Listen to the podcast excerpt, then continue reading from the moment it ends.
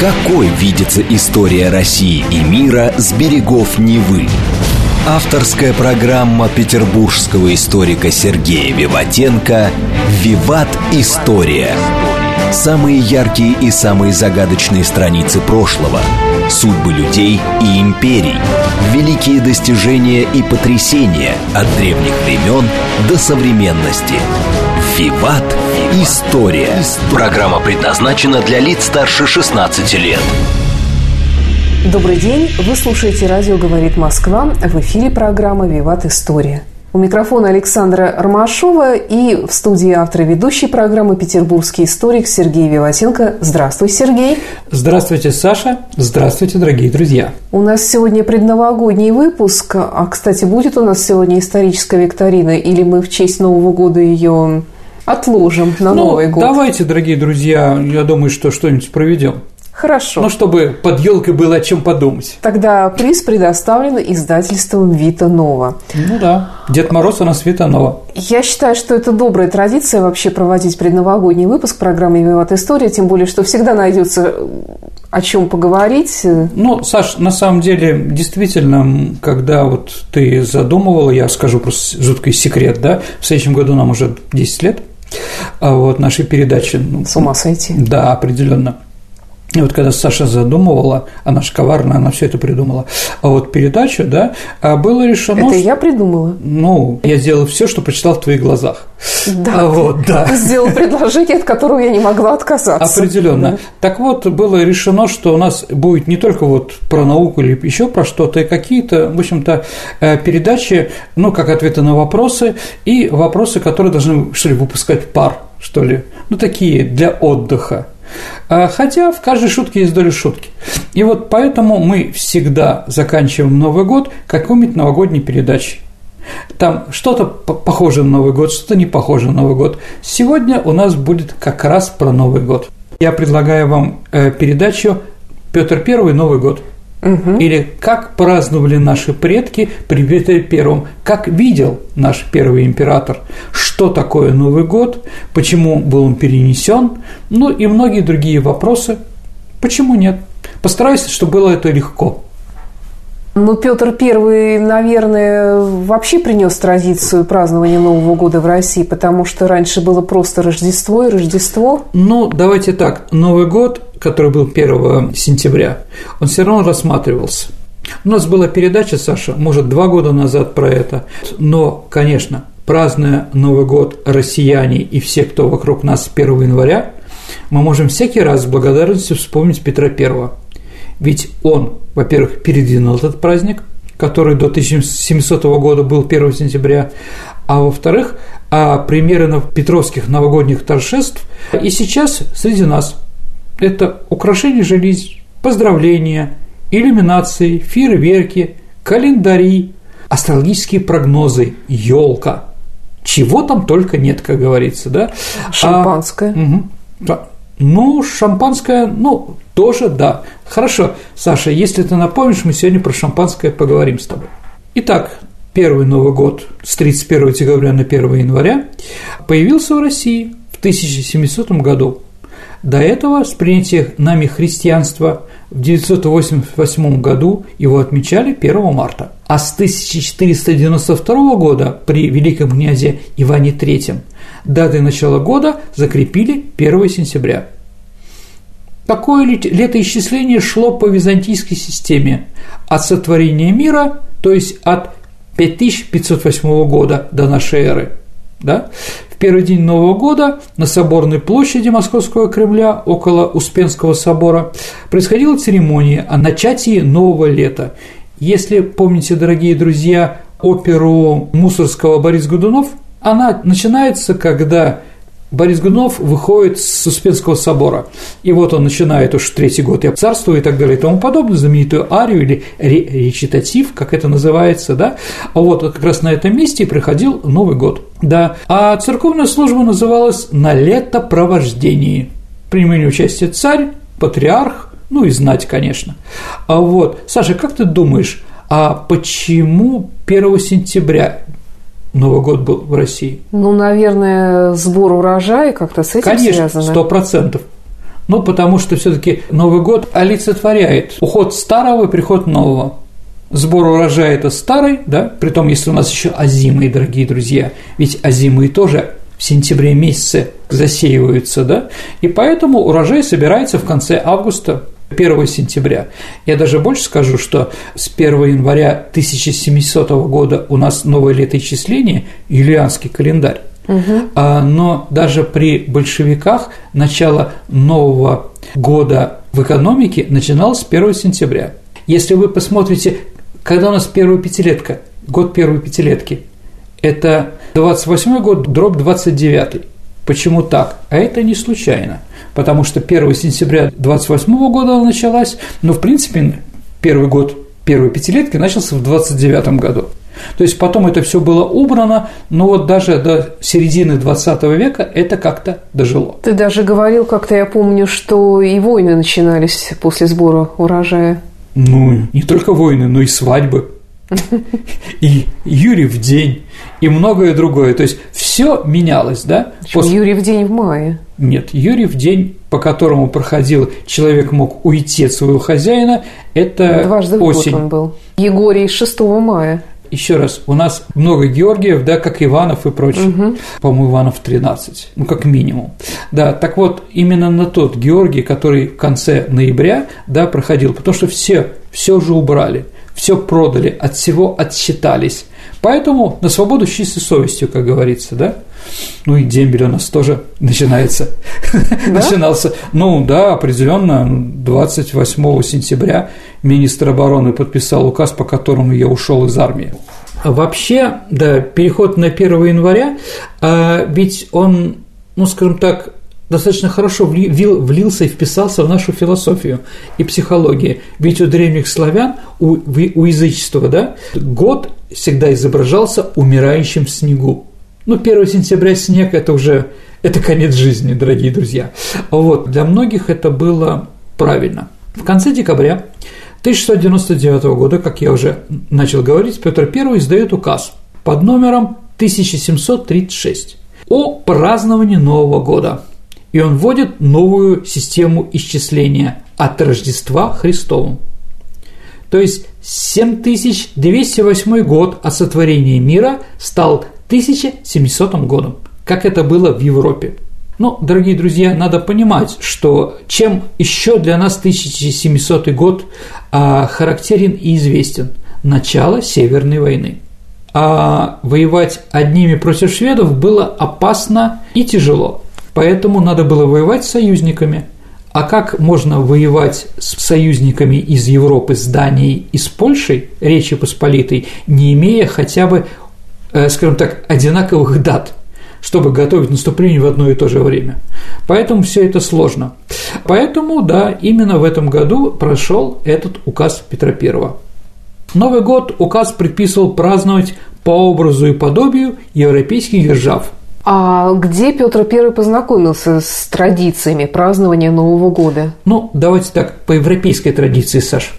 А первое – это, конечно, немецкая слобода – он находился в ссылке в селе Преображенском, это где-то 4-5 километров а, до немецкой слободы, и туда бегал. Конечно, впервые елку он увидел там, новогоднюю, как символ Нового года. А что он еще, кроме елки, там мог увидеть? Фейерверки, а, разные вертепные традиции, подарки какие-то, танцы до упаду или там бир, там, что там, пиво там какое-то определенное. То есть впервые с Новым годом он увидел там. Э, давайте так, дорогие друзья, говорить о том, что немецкая слобода была рассадником разных ужасов для консервативной Москвы или России, я думаю, что это натяжка. Нет, конечно. И они не могли себе позволить то, что они могли себе позволить в Голландии или в Германии праздновать, да, потому что, ну, сразу этих нехристей бы четырех сторон подожгли, да, потому что а иностранцев в Москве не любили. Но почему их не любили? А они недавно ушли оттуда, извините, во время смутного времени все эти поляки и так далее и тому подобное. Поэтому, конечно, европейцы, которые служили или обязаны были служить в России, у них был здесь бизнес, они, ну, кем они работали? Они работали врачами, э, фармацевтами, а ремесленники часы, например, все часы это не наше развлечение, да, вот, военными и так далее и тому подобное. Они могли ходить в своей одежде, привычной для них в этой слободе, но когда они ехали в Кремль через Москву, они переодевались в ермяки, в наши, там, я не знаю, там, шубы эти, папахи, ну, в общем, понимаете, да? А, ну, и к ним относились достаточно отрицательно. Даже если помните оперу Мусорского «Хованщина», там была героиня такая Эмма, немка, которую пытаются наказать пьяные стрельцы. Ну да ладно. Так или иначе, Петр познакомился там. А они точно праздновали Новый год, а не Рождество? С елкой, Хороший с подарками. вопрос, дорогие друзья. Не могу сказать четко. Думаю, что у них эта неделя новогодняя была, да, с 24 где-то, угу. ну, по крещению, скажем так. Но по-настоящему углубиться в это празднование Петр I, конечно, смог только в Европе, находясь в Великом посольстве или там в Саардаме, в Амстердаме, да, строя. Там он познакомился, и это ему понравилось. Но еще, наверное, ему бы сказали, что у Европы начинается новый век, 1700 год. Да. Понятно, что начинается в 1701 году, но в принципе это такая дата красивая, да, которой что-то можно начинать. Итак, давайте я продолжу цитировать указ Петра I о Новом годе. Да. А в знак такого доброго начинания и нового столетия в царствующем городе Москве после должного благодения к Богу и моления и пения в церкви, а кому случится и в доме своем – по большим и проезжим знатным улицам, знатным людям, у домов нарочитых духовного и мирского чина перед воротами учинить некоторые украшения из древ и ветвей, сосновых, еловых, можжевеловых. Ну, против образцов, которые сделаны при гостином дворе и в нижней и у нижней аптеке, или кому как удобнее и пристойнее, смотря по месту и поворотам, учинить возможно, а людям скудным иметь хотя бы по ветви у своих ворот, и чтобы это было сделано все до 1 января этого года. И украшение это должно стоять по седьмой день того же 700 года. Ну, давайте так, указы, конечно, в России могут выполняться, могут не выполняться, но когда глашатые начинают выкрикивать это все в толпу. Кстати, а где в Москве выкрикивали новости и указы царя? на Ивановской площади, поэтому на всю Ивановскую кричать. Знаешь mm-hmm. такое словосочетание? Да. Вот. Понятно, что человек до конца не слушает указы. И понятно, ну, это еще раз, это и работа мозга. Вначале они еще внимательно, а когда начинается там и про храмины, и про аптеки что-то, и про можжевеловые какие-то вещи, да, понимаете, у человека уже начинает вот так вот, а потом это испорченный телефон, сколько там, 30-100 человек слушает новости, а потом разносят их слухами по Москве. Что они там еще напридумывали? Да, поэтому у нас появилось еще одно словосочетание – елки-палки. А, елки-палки. Да, потому что елки эти прибили, а когда их снимать, никто не понимал. Но они стояли как палки целый год. Поэтому елки-палки и появились, так или иначе. А вот, ну, единственное скажу, что про этот указ, конечно, новый век начинался не с нуля, а с единицы. Но для Петра I это было все равно. В принципе, да, 18 век а в России а я сторонник этой идеи, дорогие друзья. Понимаете, а люди жизнь человечества поделили на временные рамки, Саш, которые называются век или столетие. И не всегда эти столетия совпадают действительно с какими-то эпохами. Ну, например, я не знаю, я так думаю, что, наверное, 20 век для России, для Европы наступил не 1 января 1901 года, а 1 августа 2014 года, когда началась Первая мировая война – до 14 года продолжался еще 19 век. Для Америки, а возможно и для всех нас, не дай бог, конечно, наступление 21 века – это 11 сентября 2001 года. Угу. Ну вот, да. 19 век для России – это 11 марта убийство Павла I. А для России 18 век, по моему мнению, начинается в 1689 году, когда он факти... Петр I становится фактическим русским царем. Поэтому, да, что было еще 11 лет в этом веке, наверное, мы можем перенести уже на 18 Поэтому Петр начал уже вкладывать в Россию определенный вектор его развития. У меня почему-то новый век, 18 начинается в 1703 году с э, днем основания Санкт-Петербурга, конечно Сашенька, же. ну это очень хорошо, что Но это мой личный мнение. век. Конечно, конечно. Еще раз, у каждого он свой. А поэтому, да, можно и так, наверное, говорить.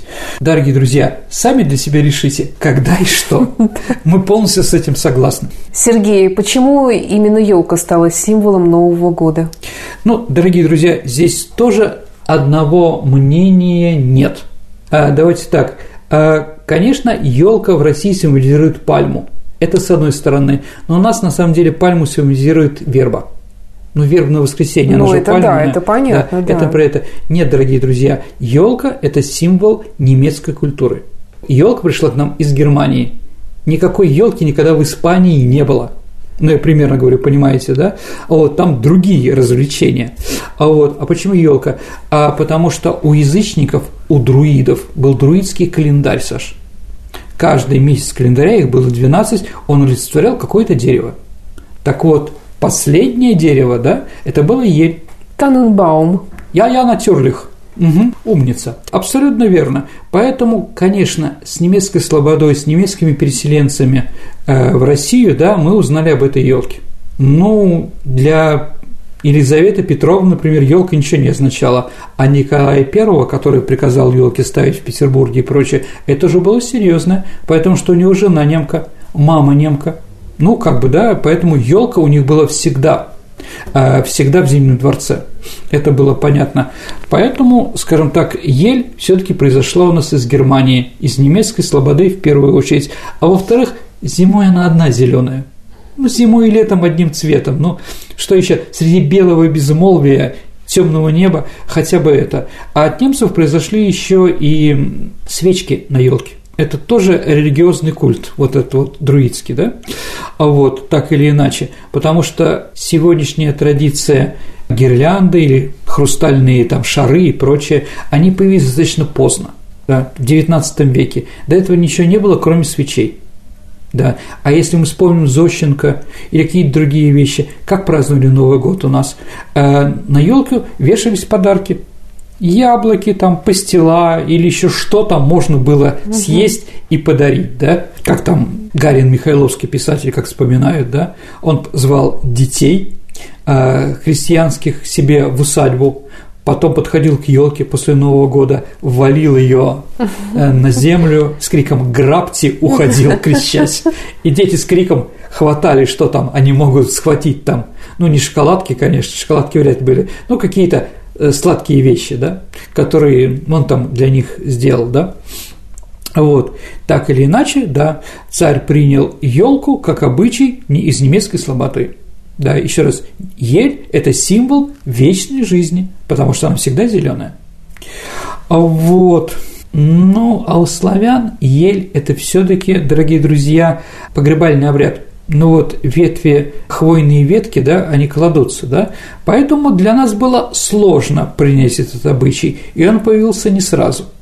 Ну, давайте так, дорогие друзья, еще раз, первые, кто нас праздновали, это царь-батюшка. Потом немцы, ну, немцы, которые живут в Петербурге. Петербург – центр елки, конечно – из Петербурга елка пошла гулять по всей стране.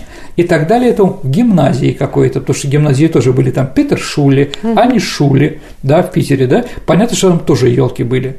Но говорят, что простые крестьяне или рабочие с Невской заставы вокруг елки бегали. Да нет, конечно же нет. Елка снова появляется, ну, во-первых, во время большевиков, когда Ленин приказал в Кремле делать, да, когда в Георгиевском зале заводят этот хоровод, да, и сердце счастья рвется вдали, я вспоминаю трудный год, да, вот. А с другой стороны, Посташев и 34 год. Когда государство стало контролировать, елка становится, да, елка становится главным для всех. Вот с 34 года, наверное, елка все-таки стала уже для всех знаменита. В городе она уже была, а в деревне, конечно, она ее принесли уже коммунисты со своей традицией. Ну да, то есть с 1935 года, да, Павел Постышев, да. Спутниками веселья постепенно стали Дед Мороз и внучка Снегурочка, и мандарины, и оливье, новогодние огоньки, бой курантов. Ничего этого при Петре Первом, конечно же, не было. Но что Петр Первый приказывал в знак веселья? Горожане должны поздравлять друга с Новым годом. И с 1 по 7 января по ночам огни зажигать из дров или хворосту или соломы. Да, сжигают костры, вокруг них ходят. А вот это и татарская традиция, потому что там если ты идешь хану, надо пройти между двумя пламенем, да, э, чтобы в дыму как бы очиститься и так далее. Но в Москве Петр I приказал главное действие проводить на Красной площади и зажигать огненные потехи. То есть появляется фейерверк. Также он сказал после Нового года трижды стрелять из мушкетов, а напоследок выпустить несколько ракет. Ну, говоря современным языком, Петр I приказывал устраивать фейерверки и взрывать петарды – и что это значит, Саша? Это значит, что это первый нецерковный праздник в нашей стране. Это первый светский праздник, потому что ни мушкеты, ни петарды, вообще что такое Новый год, все это сложно. Все прогрессивное человечество в лице православной церкви 1 января празднует праздник какого святого? Ильи Муромца. Понимаете, никакого отношения Илья Муромец не имеет к этому празднеству. В принципе, никакого. Поэтому это первый светский праздник. Единственное, что Кроме того, что он, Петр лично запустил петарду и прочее, он приказал еще колокол, э, бить в колокола, колокольный звон. Колокольный звон, пущенная пальба, ну и где возможно осветить улицу иллюминацией какой-то. Угу. А в самой немецкой Слободе как праздновали Новый год? А, праздник назывался Старый Новый – Ауде Неве.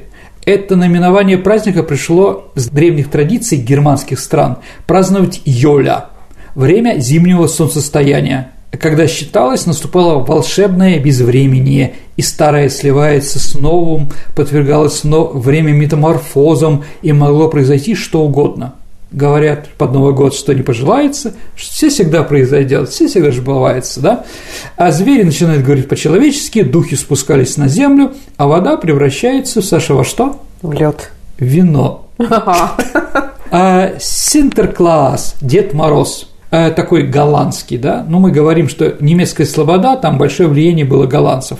А вот, по мнению голландцев, Дед Мороз живет э, не в Лапландии, он живет в Испании и прибывает оттуда на корабле в субботний вечер последней недели ноября.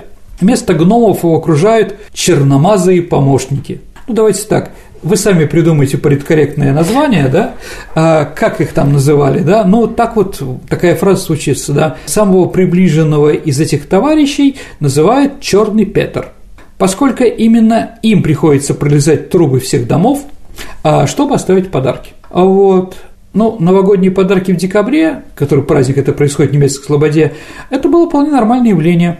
Их дарили в День Святого Николая, 5 декабря. Святой подкладывает сладости в детские башмаки. А как, как вы думаете, по-голландски Святой Николай? Санта-Клаус? Конечно, конечно. А вот детские башмачки, начищенные, выставлены с вечера на крылечко, да? Подарки в подвалах, это вот тоже такая традиция э, немецкой слободы, когда оставляли записки, подсказки, по которым можно найти ребенку подарок, ну какой квест, да, по немецкой слободе, они были прятаны всегда в глубинах подвальных помещений. Но если ты не найдешь, ну, останешься без подарков. А вот. И 30-31 декабря э, немецкой слободе это были грохот, бон колоколов, рвутся хлопушки и грохочет фейерверки. Да, поэтому как бы да, русские крестились там, да, а у них было, да, что свят-свят. Угу. А, ну, еще, наверное, надо сказать, что Новый год это является действительно первым днем Нового года. Поэтому в более широком смысле в немецкой слободе это праздник еще первого дня, такое первое рождение. Но празднование Нового года, конечно, наверное, соответствует какому-то ежегодному обновлению, такой примитивной космогонии, что ли, которую мы находим во всех цивилизациях и позволяет найти полноту изначального мира. Поэтому, еще раз, ну, у нас это тоже было, и у соседей наших было. Все говорят об обновлении. Но у кого она весной, а у кого зимой. Исчезновение растительности зимой и ее возрождение весной, ну, она подпитывает широко распространенный миф о цикличности, да, о цикличности года. Сергей, давай немножечко отвлечемся от празднования Нового года и послушаем новости на радио «Говорит Москва». Надеюсь, они будут новогодние и хорошие. Какой видится история России и мира с берегов Невы? Авторская программа петербургского историка Сергея Виватенко «Виват. История. История. Продолжается новогодний выпуск программы «Виват История». У микрофона по-прежнему Александра Ромашова и петербургский историк Сергей Виватенко. Мы говорим о Новом годе. Вернемся, дорогие друзья, под елку. Если взять Европу, когда 1 января там стало Новым годом? Ну, оно было, конечно, не всегда. Это в Древнем Риме. В 46 году до нашей эры Юлий Цезарь решил, что день Нового года который до этого отмечался 1 марта, убрал с 1 марта и установил праздник на уровне 1 января. А в этот день у римлян это день святого Януса, а Янус, ну, слово январь от этого, да, а бог ворот и начал. Он имеет два лица, один обращенный вперед, а другой назад. В республике, Римской республике, они различают годы, указывая имя консула. То есть Новый год появился, когда появляется новый консул. Да? Угу. Консулы менялись один раз в год. Да. И принято это было где-то 15 марта. Но день инаугурации консула с 15 марта был перенесен на 1 января. А почему? А потому что новый консул – это новая война для Древнего Рима, да? После того, как они отпразднуют, это середина марта, там уже хорошо, они идут на войну. Идут на войну, и консул все время присоединяет какие-то новые территории. А теперь, а теперь э, воевать можно и то, что мы в теплые земли пошли, можно и в январе начинать. Ну, где-то, знаете, на Ближнем Востоке или в Тунисе, в Африке, там, да, против Карфагена можно было спокойно это начинать, и в то время там не так холодно. Таким образом, э, можно сказать, что Юлий Цезарь, да, когда он начинается четвертый срок его консульства, он решил переделать и организовывать юлианский календарь ну, который у нас был до 18 года. А как праздновали в Древнем Риме? Ну вот, был такой писатель Овидий, у него «Фасти» есть такое произведение там, да, он описывает каждый месяц года, что происходит. Ну, типа, что вижу, о том пою. И там можно прочитать некоторые римские обычаи. 1 января почитают все Януса, бога ворота начал, начинается это жертвоприношение животных, а и предложение друга фруктов и меда – двери храмов все открыты, этот день считался в первом году, и все обмениваются клятвами. Клятвами верности Родине, своему начальнику, своей жене, своей семье, ну и так далее и тому подобное. А, однако это не был праздник, потому что все работаем, да, то есть это было символично. Утром куда-то сходили, а потом пошли на службу. Угу. Даже суды работают. Единственное, что в этот день а, все одевали белые одежды – и сопровождал новый консул, приходит в храм э, Юпитера на Капитолийском холме, с этого момента он руководит. Угу. И еще надо сказать, Саша, э, что когда началось христианство, да, э, новая эра, да, то монах Денис Петит, да, он рассчитал, он поместил рождение Иисуса Христа на 25 декабря 753 года ну там плюс один, 754 год, да, и 754 год от основания Рима. Поэтому ввел отсюда начало христианской эры, а что она началась через 8 дней спустя, предполагаемый день обрезания Иисуса Христа. Поэтому вот Новый год появляется после Рождества. Ну, давай, Саша, вернемся к Петру Первому. Утром 1 января государь обычно слушал литургию в Москве в Успенском соборе, а в Петербурге в Троицкой церкви. Затем в честь Нового года полил с крепости из пушек, после обеда гулял с чужестранными министрами по городу, ну, кто там приезжал, понятно, не министр, вот, сам вел богослужение, пел перед алтарем, вот, согласно установленным им после устроения патриаршества обычаю. То есть, еще раз, он ликвидировал патриаршество, и вместо патриарха теперь Новый год открывал он. 31 декабря 13 года он писал своему сподвижнику, герою Полтаве Никите Репнину, который потом стал министром обороны. Он написал «Поздравляю тебя и дай Боже, чтобы был так уже счастлив был Новый год, как прошедший». То есть это первое такое новогоднее поздравление. 1703 год Петр I встретил в Москве и на Новый год назначил празднование побед, которые произошли в 1702 году. Ну и кульминацией служила, как всегда, это фейерверки. То есть первый такой большой фейерверк был с 1702 по 1703 год.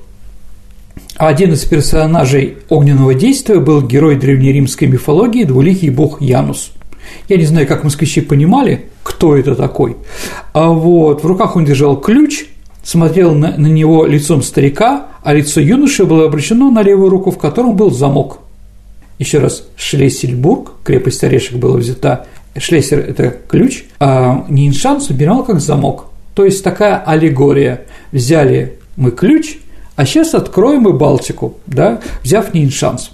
В 1704 году, 1 января, в Москве был посвящен взятие Ниншанса, да, Шлотбурга, замка, э, замок-город, основанием Петербурга. А центральной фигурой был двуглавый орел, который олицетворял Россию. Его возили по Москве, на его крыльях покоились изображения двух морей – Белого и Азовского, а в лапах он держал Каспийское. Нептун на движущей колеснице поднес орлу изображение Четвертого моря Балтийского. Ну и затем зажглась, конечно, разноцветная иллюминация. В девятом году Петр пишет московскому губернатору, ну, главному князю Петру Ивановичу Прозоровскому «Отправлен от нас к вам поручик Корчмин для приготовления к Новому году. Фейерверка». Не фейерверк он через описал, да?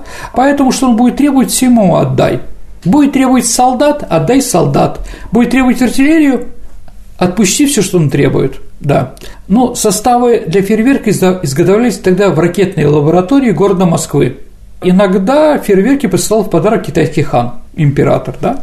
В дальнейшем по этим образцам пороховые смеси покупали в Китае. Ну, потому что они всегда были лучшими специалистами по делу пороха, они ее придумали. Ну, понятно, после Полтавы фейерверк был и в Москве, и в Петербурге. Вообще первым центром Нового года Петербург становится в 1711 году. То есть, если до этого исторически Петр его справлял там, в Москве, Притом, а, скажем так, этот праздник был по случаю взятия нескольких прибалтийских крепостей, а также Выборга и нынешнего Приозерска.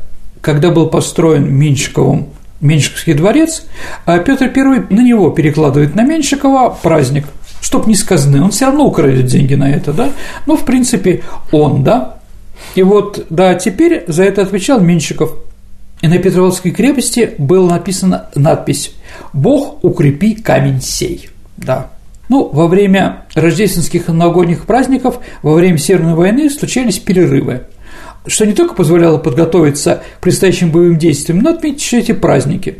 Поэтому, когда Петр говорил, ребята, у вас две альтернативы, или празднуем Новый год, или идем наступление, чего выбираем? Саша, что бы вы выбрали? Ну, конечно, Новый год. Конечно, Новый год. А вот поэтому, да, в 1720 году на Новый год он повесил на Петровской крепости еще гравюру с изображением Фемиды, вокруг которого были фейерверки. И на праздник, почему Фемина Новый год, я не знаю. Но, видимо, справедливость, что победы русские были справедливы. И он пригласил всех иностранцев, которые были в Петербурге, отпраздновать вместе с ним. Ну и, конечно, не забывал Петр и доставки продуктов к праздничному столу. То есть появляется праздничный стол. Э, в 709 году он писал «Изволь прислать в Ригу мне хороших сельдей, два бочонка, и копченых там семок и прочее, прочее. Вот как описывает Новый год э, один из свидетелей.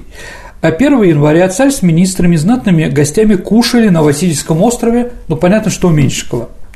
А вот вечером Меньшиков устраивал фейерверк на Неве, зажгли два, а, два плота.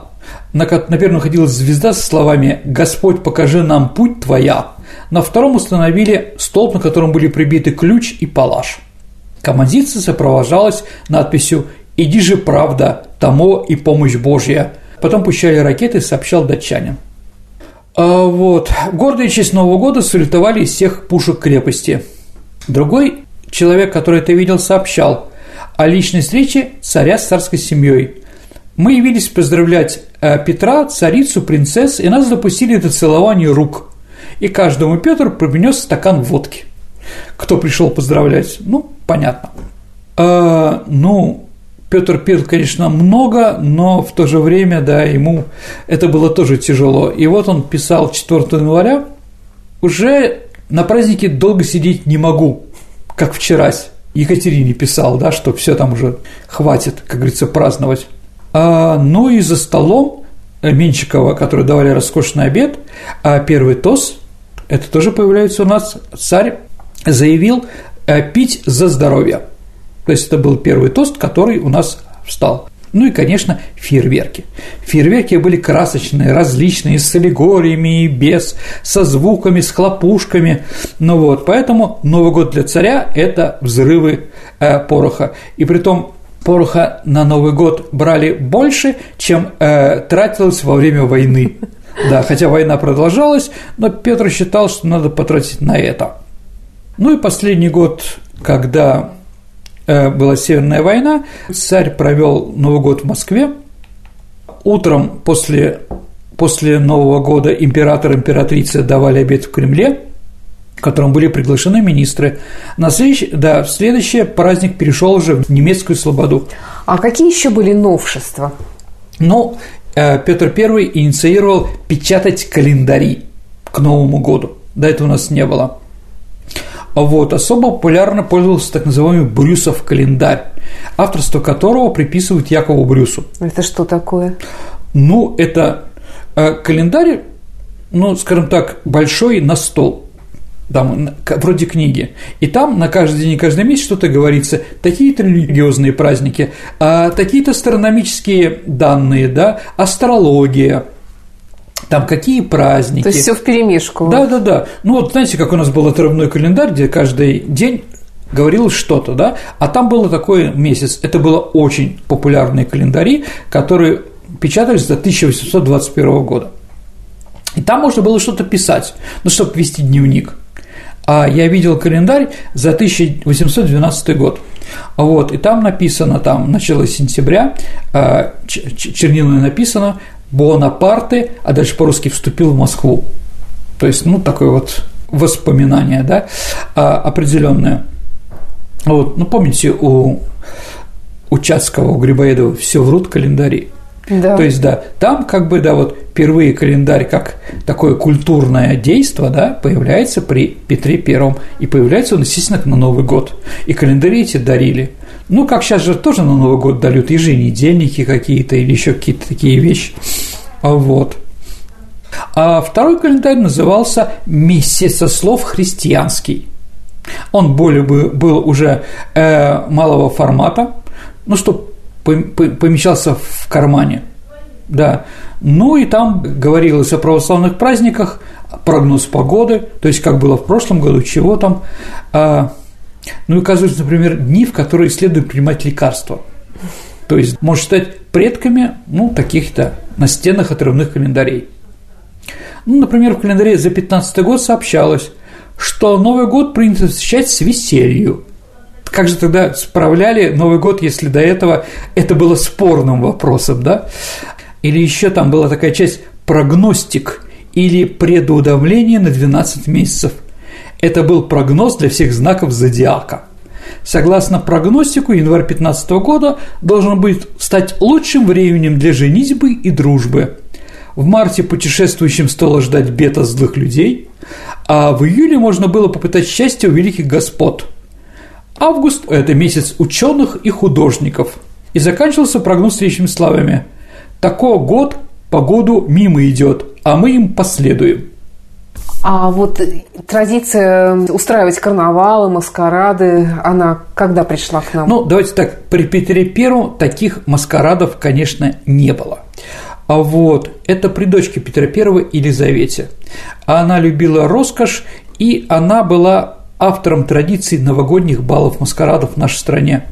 То есть были приглашены 15 тысяч дворян, которые должны были прийти в роскошных костюмах, платьях к 8 часов вечером, танцевали под музыку двух оркестров до 7 часов утра.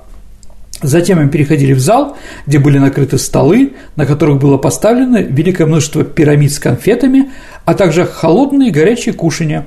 Гости поили разными водками, но лучшими виноградными винами – да, как мы уже с вами знаем, что, да, ну, мама любила больше, но все равно такая всегда стоял. Да, а также кофе, как писали, шоколадом, чаем, лимонадом, ну и так далее и тому подобное. А во время Екатерины II в новогоднюю традицию входит еще один, одна вещь, без которой мы сейчас не воспринимаем Новый год. Это обмен подарками и особый праздничный стол – то есть он отличался от столов, которые были до этого. Ну, что тогда могло быть на столе? Ну, еще раз, а, давайте так. Это должно быть более богатый стол и изобильный, чем всегда. Потому что э, у нас не было там такой традиции, что вот на какие-то праздники что-то изготовлять особое такое эдакое. Но здесь вот сделали как раз праздник должен был запомниться и хорошей едой которая отличалась до этого. То есть, ну, веришь ты в Новый год, празднуешь Новый год, но все равно ты обязан что-то приготовить. Я думаю, что это понятно. В XIX веке появились, после войны 19 года, появился и новый атрибут – шампанское. Шампанское мы, мы говорили про наших в Париже во время оккупации Франции, да, как раз они оттуда и привезли шампанское как праздник, что ли, да. А второе – это елочное украшение. А под Дрезденом была специальная стеклодувная мастерская, а, которая ну, стеклодувы придумали первые шары. Считается, что первым украшением у немцев елок, а, как мы уже говорили, кроме свечек, были яблоки. Но в этом году с яблоками что-то не произошло, и поэтому стеклотувы решили сделать яблоки стеклянные и развесили их, да. Ну вот. Открытки.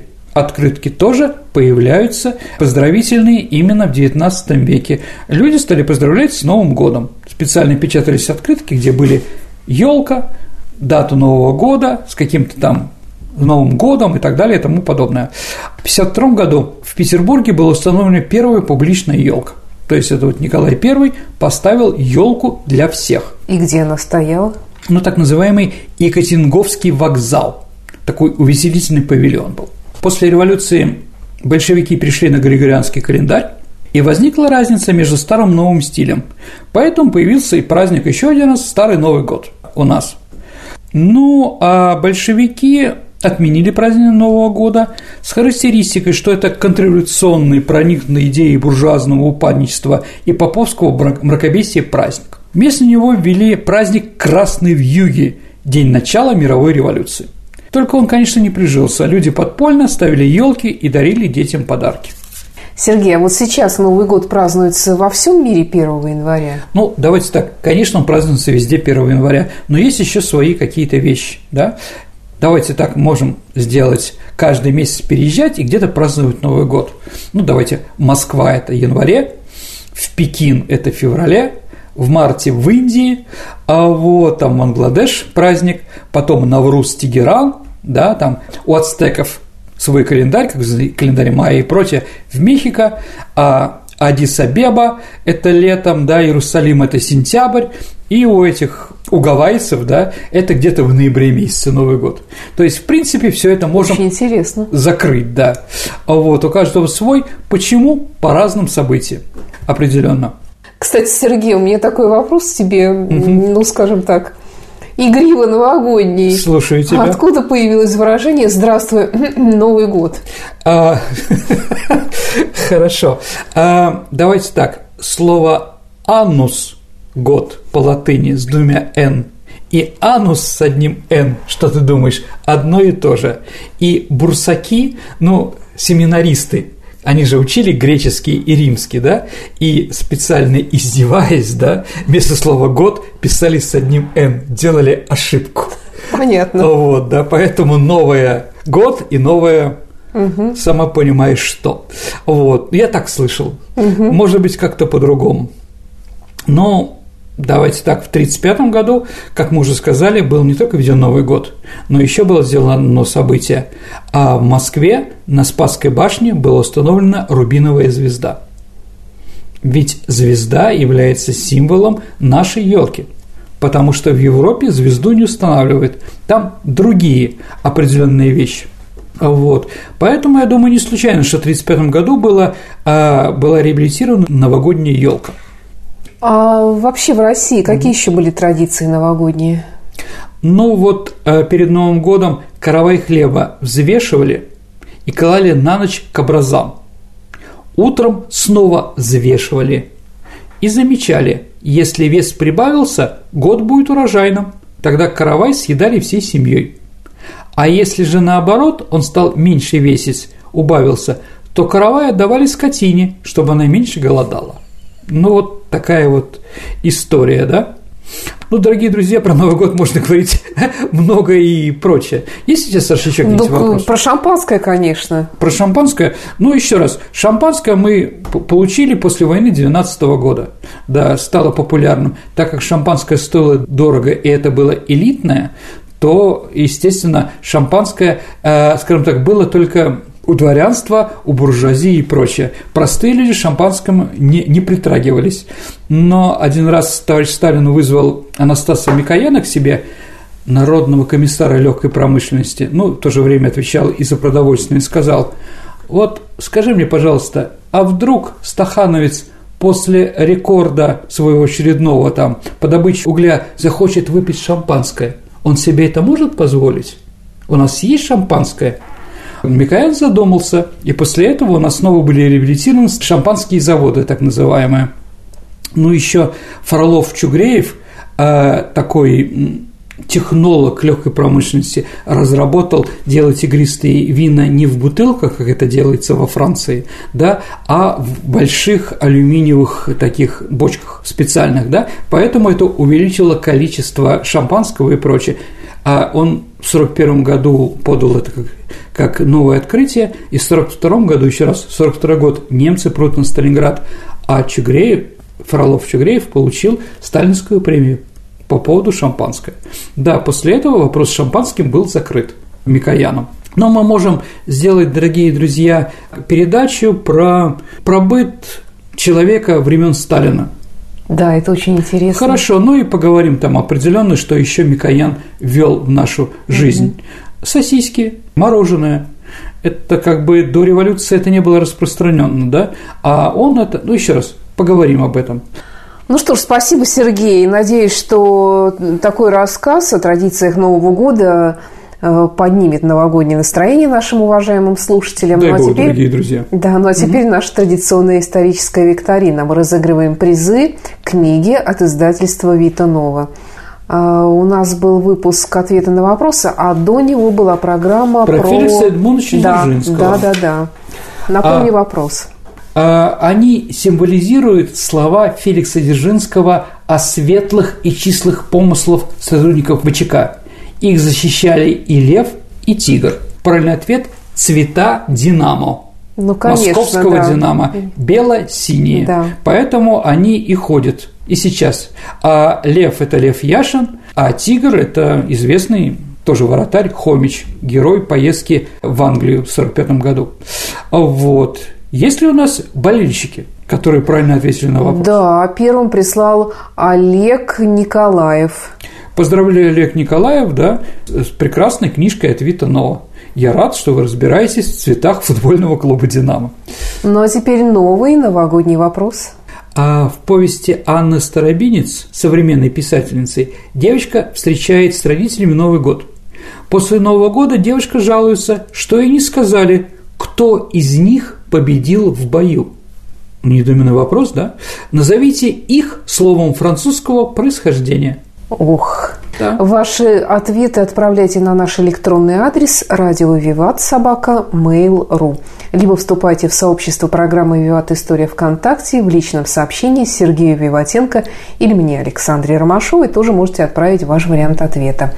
Ну а на сегодня все. Осталось у нас буквально минутка, чтобы поздравить наших слушателей с наступающим Новым годом. Ну, лично я желаю прежде всего, конечно же, здоровья, и я желаю, чтобы, несмотря ни на что, э, в этот праздник вы сохраняли э, настроение, которое было у вас в детстве, когда вы встречали Новый год. Надеюсь, что в детстве Новый год был у всех хорошим, и чтобы вот немножечко такого детского ожидания чуда осталось и сейчас.